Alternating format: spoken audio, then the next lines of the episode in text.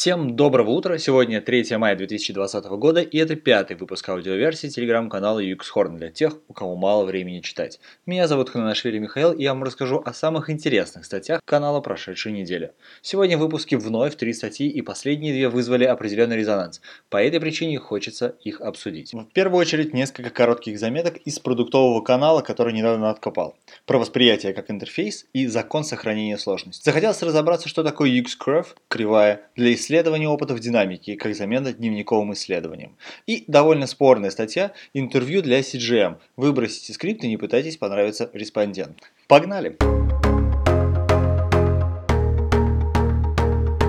Первая часть посвящена двум коротким статьям из внезапно обнаруженного мною продуктового канала Кетзал.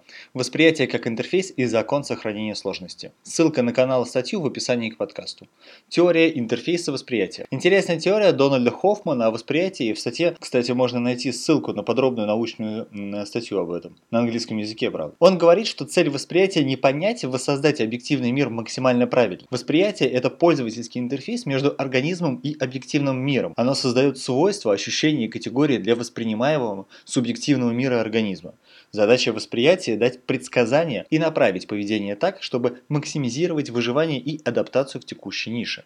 Каждая категория восприятия, это слух, восприятие цвета и так далее и тому подобное, это достаточно хорошее, но не лучшее решение какой-то проблемы выживания и адаптации. Найти еду, передать дальше свои гены, спастись от хищника или поймать самому жертву. У каждого вида есть свой собственный интерфейс. У близких видов интерфейсы будут похожи. Цель восприятия интерфейса не точная реконструкция объективного мира, а помочь максимально адаптироваться для выживания. Достаточно большая часть конкуренции между видами соревнования интерфейсов использование преимуществ и эксплуатации слабостей или багов. Такая конкуренция приводит к гонке вооружений и дальнейшей эволюции интерфейсов восприятия. При этом, как правило, это решение всего лишь локальный максимум, но не самое теоретически лучшее. Решение зависит от многих факторов. Цена ошибки восприятия, время, энергии, нужны для восприятия классификации и особенности конкурентов, хищников и брачных ритуалов. Новое решение сильно зависит от уже существующих решений адаптации. Чаще всего проще приспособить существующую структуру под новую задачу или немного ее адаптировать, чем строить с нуля что что-то совсем новое.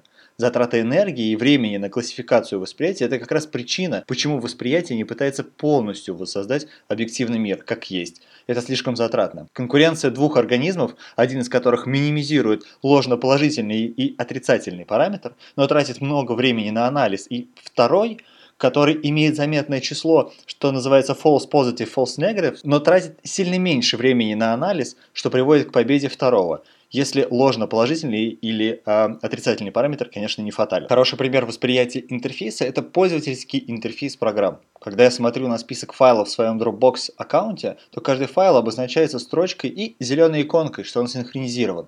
На самом деле файл это не строчка. Отображаемый порядок файлов не имеет никакого отношения к актуальным данным и их хранению. У объективных данных набора байт, электрических зарядов, магнитных полей нет цвета или имени. Статус синхронизации не может быть объективно зеленым. Интерфейс не пытается максимально подробно и правильно реконструировать реальную ситуацию. Наоборот, он упрощает изменения меняет действительность, вводит новые понятия и ощущения для того, чтобы мы максимально эффективно достигали наших целей, например, в управлении этими файлами. Именно несоответствие этого интерфейса списка файлов и объективных штук, типа байты на диске, которые в свою очередь тоже это условность, делают интерфейс полезным. Прыгающие пауки.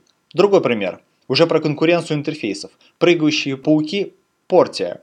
Эти пауки питаются другими пауками. Это опасно. Если портия будет замечен, то его самого съедят. Поэтому он мимикрирует под останки других насекомых в паутине. Вплоть до имитации вибраций паутины, которые имитируют попытки насекомого выбраться из ловушки. Впрочем, у портии есть и свои проблемы. Требуется относительно долгое время для того, чтобы увидеть объекты. Возможно из-за того, что нужно получить хорошее изображение из восьми маленьких глаз. Ну и сложно идентифицировать большие объекты, что делает этого паука уязвимым к более крупным хищникам птицы и лягушки. Резюме. Идея восприятия как интерфейса, который заведомо не имеет и не должен иметь отношения к объективной реальности, и цель которого – обеспечивать выживание, очень интересна. Это означает, что для существ в другой нише и с другими проблемами выживание восприятие может кардинально отличаться. Привычные нам ощущения пространства, движения и даже времени могут отсутствовать, а вместо этого быть развиты, например, ощущения магнитного поля или радиации. Также она означает, что точность восприятия не является самоцелью. Наоборот, излишняя точность классификации может привести к вымиранию – Цель – это классификация достаточно подходящая для выполнения целей выживания с учетом рисков, ошибок и энергетических затрат. А насколько она точна и объективна – это не важно. Это сильно пересекается с мыслью, что наши когнитивные искажения – это на самом деле благо, и мы должны быть им благодарны. Тут, кстати, есть ссылка на статью об этом. Быстрое, что называется good enough, достаточно хорошо, эвристики оказались лучше для нашей адаптации, чем суперзатратные и долгие точные размышления. Как знать, могли бы мы добиться самосознания, если бы пытались пытались такие точные и безошибочные размышления делать сразу. И вторая статья про закон сохранения сложности. В середине 80-х годов Ларри Теслер, ученый, который занимался взаимодействием компьютера и человека, сформулировал закон сохранения сложности. Звучит он так. Каждое приложение имеет врожденное количество несокращаемой сложности. Вопрос только в том, кто должен будет иметь дело с этой сложностью. Конечный пользователь, разработчик приложения или разработчик платформы. Стоит смотреть на эту штуку шире. Речь не только про приложение. У какого-то действия, сценария или цели есть своя сложность. Эта сложность в какой-то пропорции разделена между пользователем и остальными, например, разработчиком приложения, разработчиком операционной системы и так далее. Чем больше сложности берет на себя создатель продукта, разработчик, тем меньше сложности у пользователя и наоборот. Пример. Допустим, каждый год пользователю надо подавать свои налоги в специальную государственную службу. У этого действия есть фиксированная сложность. Она в разных пропорциях лежит на пользователе или на штуке, через которую подаешь налоги, или на тех, кто принимает.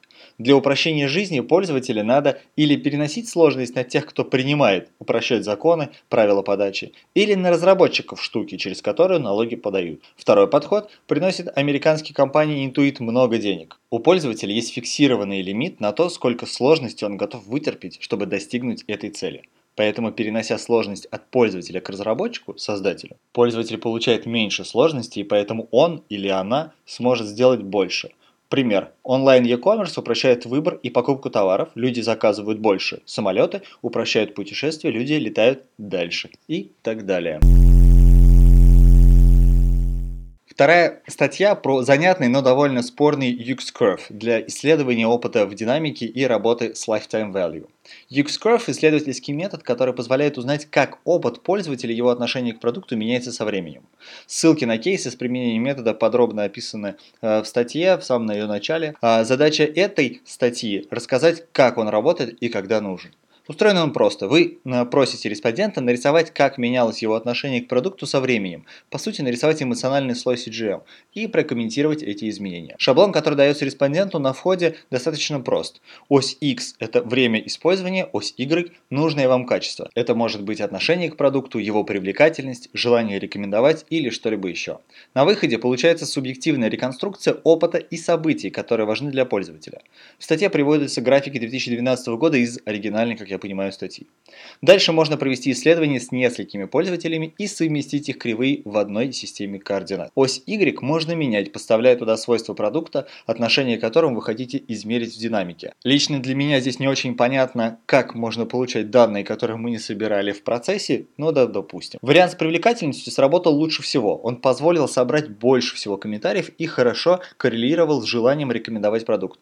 Способы подсчета описаны в статье. Если кратко, они смотрели измеряли перепад между начальной и конечной точкой X-curve и брали его как отдельный индекс. Вот тут надо сделать важное лирическое отступление и задать вопрос, правильно ли я понимаю, что этот метод подходит исключительно для оценки привлекательности и позволил собрать просто больше гипотез? Кажется, что да как и где использовать. Метод подходит для исследования новых пользователей, например, для поиска проблем в реальном периоде. Хотя опять же кажется, что это будет достаточно верхнеуровневая информация, и если покажет, то только самые критичные проблемы продукта, с которой с большей долей вероятностью продукт знаком. Сравнение с другими методами. UX-Curve против интервью. Авторы считают, что э, UX-Curve работает лучше, чем интервью о ретроспективном опыте.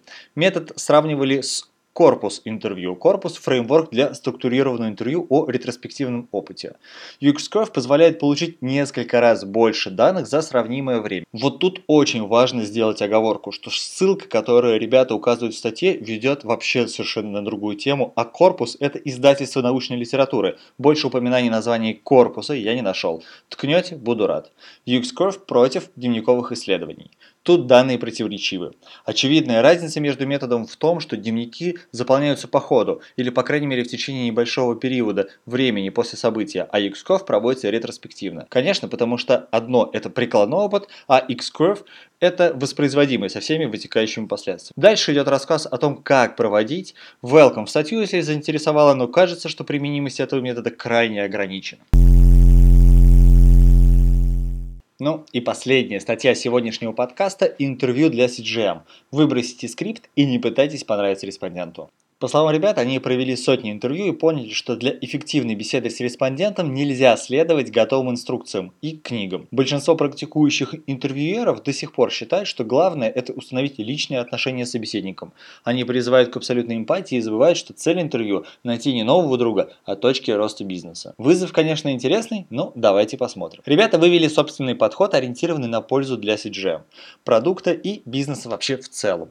Если вам тоже надоели бессмысленные разговоры о погоде, подходе, то вот наши основные приемы. Первый. Калитка некомпетентности. Вы уже проверили, подходит ли респондент как целевая аудитория, простейший соцдем, семейное положение и так далее. В любой книге сказано, что теперь нужно установить с собеседником доверительные отношения. Обычно у интервьюеров это занимает как минимум 15 минут, которые они тратят на, что называется, small talk. Мы уложили этот процесс в несколько предложений. Далее цитата. Прежде чем мы начнем, я объясню, что сейчас будет происходить. Я буду задавать открытые вопросы, если они вам не нравятся, не отвечайте. Иногда может показаться, что я слишком часто переспрашиваю, задаю одни и те же вопросы, задаю уточняющие вопросы или докапываюсь до слов. Не обращайте внимания, это часть процесса. Такое вступление позволяет открыть то, что они назвали калиткой некомпетентности. То есть вы признаете, что можете задавать очевидные вопросы и подчеркиваете, что делаете это не для насмешки. Это снимает напряжение с респондента, а вам становится легче задать неудобный вопрос или пять раз спросить почему. А это сложно, попробуйте сами. Если этого не сказать, то в 90% случаев интервью приведет к агрессии со стороны респондента. Боже мой, мы же вроде говорим о стресс-интервью или что-то вроде того. Ладно, окей. Пункт 2. Вычесывание. После установления отношений мы начинаем проводить респондента по классической пиратской воронке. Допустим, вы спрашиваете, как респондент совершает покупки в интернете. В первый раз вы получаете самый поверхностный ответ. Он назовет 4 этапа. Открываю сайт, выбираю одежду, кладу в корзину, оплачиваю. Большинство интервьюеров довольствуются этим. Но, и, кто из интервьюеров? Но если вы хотите принести пользу бизнесу, вычесывайте каждое из названных им действий. Давайте подробнее поговорим о том, что вы делаете в процессе выбора одежды. А еще? Что еще он забыл упомянуть? Не лишним будет проговорить этапы, которые уже назвал респондент и спросить, не забыл ли он что-то еще. Это дополнительно помогает человеку вспомнить действия, которые он совершает. Вы должны превратить 4 этапа в десятки более мелких действий. После этого пора глубже углубляться в детали. Вот тут очень важно сказать, что ребята недооценивают вообще свойства работы памяти, которая достает не нужные блоки, а те, которые похожи и ближе лежат что приводит нас к пониманию необходимости использования проблемного интервью непосредственно работая с интерфейсом, как и в случае со второй статьей, о которой было ранее. Проблемное интервью. Во время обсуждений вы обязательно наткнетесь на проблемы респондента. Какие сложности возникают на всех этапах? Сколько времени он тратит на решение этих проблем? Пользуется ли какими-то услугами, чтобы от них избавиться? Самая распространенная ошибка – это поверить респонденту на слово и не задать лишних вопросов о его проблеме. Очень важно подтвердить или опровергнуть проблему, о которой он говорит. И здесь вам поможет любимое всеми проблемное интервью, которое многие называют КАЗДЕВ. Проблема должна быть подкреплена конкретным действием, тратой ресурсов на решение проблемы, поиском и пробой иных решений. И опять же, готовьтесь в этом случае к социально положительным ответам и остальным последствиям свойств работы памяти, противоречия или будьте смелее. Ловите респондента на противоречивых ответах и не бойтесь задавать неудобные вопросы. Респонденту в ходе интервью часто хочется выглядеть богаче, смелее и интереснее. Это нормально. Так устроен наш мозг. Не бойтесь переспрашивать такие вещи. Смотрите, вы вначале сказали, что покупаете только онлайн, а сейчас говорите про торговый центр. Это позволит вам выявить реальные действия человека, а не то, с кем он хочет казаться в ваших глазах, ну или соврет. Сравните его с другими. Вы говорите, что вам не нравятся офлайн магазины а большинство людей наоборот только ими и пользуются. Почему у вас так? Ремарка. Бессмысленный совершенно вопрос, так как заготовленного ответа у человека скорее всего нет, и он на ходу будет вам придумывать и объяснять рациональность своего выбора. Копайтесь в его прошлом опыте. Как он делал раньше, почему так, пробовал ли другие способы. Подобная провокация скорее натолкнет его на размышления о собственных мотивах, чем стандартное короткое «почему». Провоцируйте его и не додумывайте ответа. Наши приемы не помогут вам, если вы все еще верите в самые распространенные заблуждения и допускаете типичные ошибки при интервью. Например, Первое. Забыли о цели. Всегда есть ключевая метрика из воронки, на которую нацелен интервью. Кстати, спорная и вряд ли одна. Если вам нужно выяснить, как улучшить привлечение, не задавайте респонденту никаких других вопросов. Неважно, с кем он живет и что делает по утрам, если это не служит конечной цели вашего исследования. Тут плюсик. Хотите понравиться. Вам обязательно захочется произвести хорошее впечатление на собеседника, и это может уничтожить ваше интервью. Не нужно платить респонденту, потому что он потратил время и доказывать, что вы разбираетесь в отрасли или бизнесе. Смело задавайте респонденту неудобные вопросы вне зависимости от его статуса и социального положения. Не бойтесь показаться некомпетентным компетентными в вопросе. Это ваша работа. В данном случае вы должны помнить, что вы интервьюер а человек респондент на интервью вне зависимости от его социального статуса. Даже если у него 1 миллион долларов на счету, а вы обычный студент. Смелость вопросов, что правильно, почему-то путается с желанием расположить респондента. Это странное и некорректное противопоставлять. Ну и наконец цитата, от которой забомбило у большого количества людей. Как удостовериться, что вы все еще делаете правильно? Если за время исследования хотя бы один респондент не прекратил интервью из-за сложных или неудобных вопросов, то скорее всего вы хотели понравиться, а не получить информацию. Конец цитаты цитаты. Респондент будет говорить, что пользуется сервисом, потому что он удобный, быстрый, качественный или дешевый. Это субъективные определения, ничего не значит без подробных разъяснений. Чтобы раскрыть описание в конкретную и понятную информацию, вам нужно докопаться до слов. Что для вашего собеседника значит быстро? 10 секунд или 3 недели? Дешево это сколько, когда он определяет значение слова бургер? Ответы вас удивят. Как заголовок связан с содержанием, честно говоря. Понятное дело, что у каждой минуты есть своя длина. И минута в Фейсбуке, и минута в микро микроволновки совершенно разные, но при чем тут додумывание? Окей, придерживайтесь скрипта и делайте пометки. Ни в коем случае не пытайтесь составить все вопросы заранее. Часто ошибка новичка – это интервью, а не опрос или разговор по скрипту. Собственно, об этом весь этот абзац. Напишите гайд по этапам воронки, основные темы, на которые будете разговаривать и входные вопросы для разговора. Добавьте то, что нашли из вторичной информации. Жалобы на продукты в интернете или предварительное обсуждение с экспертом рынка. При этом не отвлекайтесь на фиксирование того, что отвечает собеседник. И тем более попытки задокументировать свои выводы. Не обманывайте себя. Вы вовсе не многозадачный и не сможете одновременно конспектировать и внимательно слушать собеседника. Для записи есть диктофон. Или коллега, вы должны быть полностью включены в интервью. Все, что вы должны помечать во время интервью, это те вопросы, которые стоит еще задать человеку. Это называется активное слушание. Нет, это называется вообще модерация. Активное слушание – это явная реакция на акценты в речи собеседника. Начинающие интервьюеры делают базовые ошибки. Они не слышат собеседника, задают закрытые или вариативные вопросы, додумывают вместо того, чтобы задавать неудобный вопрос. Как этого избежать? Только постоянно ловить себя на этом, переслушивать свои интервью и проводить их снова и снова. Остался один вопрос лично от меня, причем тут CGM. Кажется, что ребята решили замахнуться на на эмпатию и звучали как немцы в 41-м, кстати, с праздником нас всех наступающим. Но по факту только это и есть ключевое отличие от основного метода, да и предложение сомнительно. Так что применить можно, но обязательно включайте мозг. Понимание своей целевой аудитории и пресловутая эмпатия смогут подсветить мир глазами другого человека. В противном случае есть риск блуждать в потемках. Всем прекрасного выходного дня, делитесь с друзьями и оставляйте фидбэк. Надеюсь, встретимся через неделю. Пока.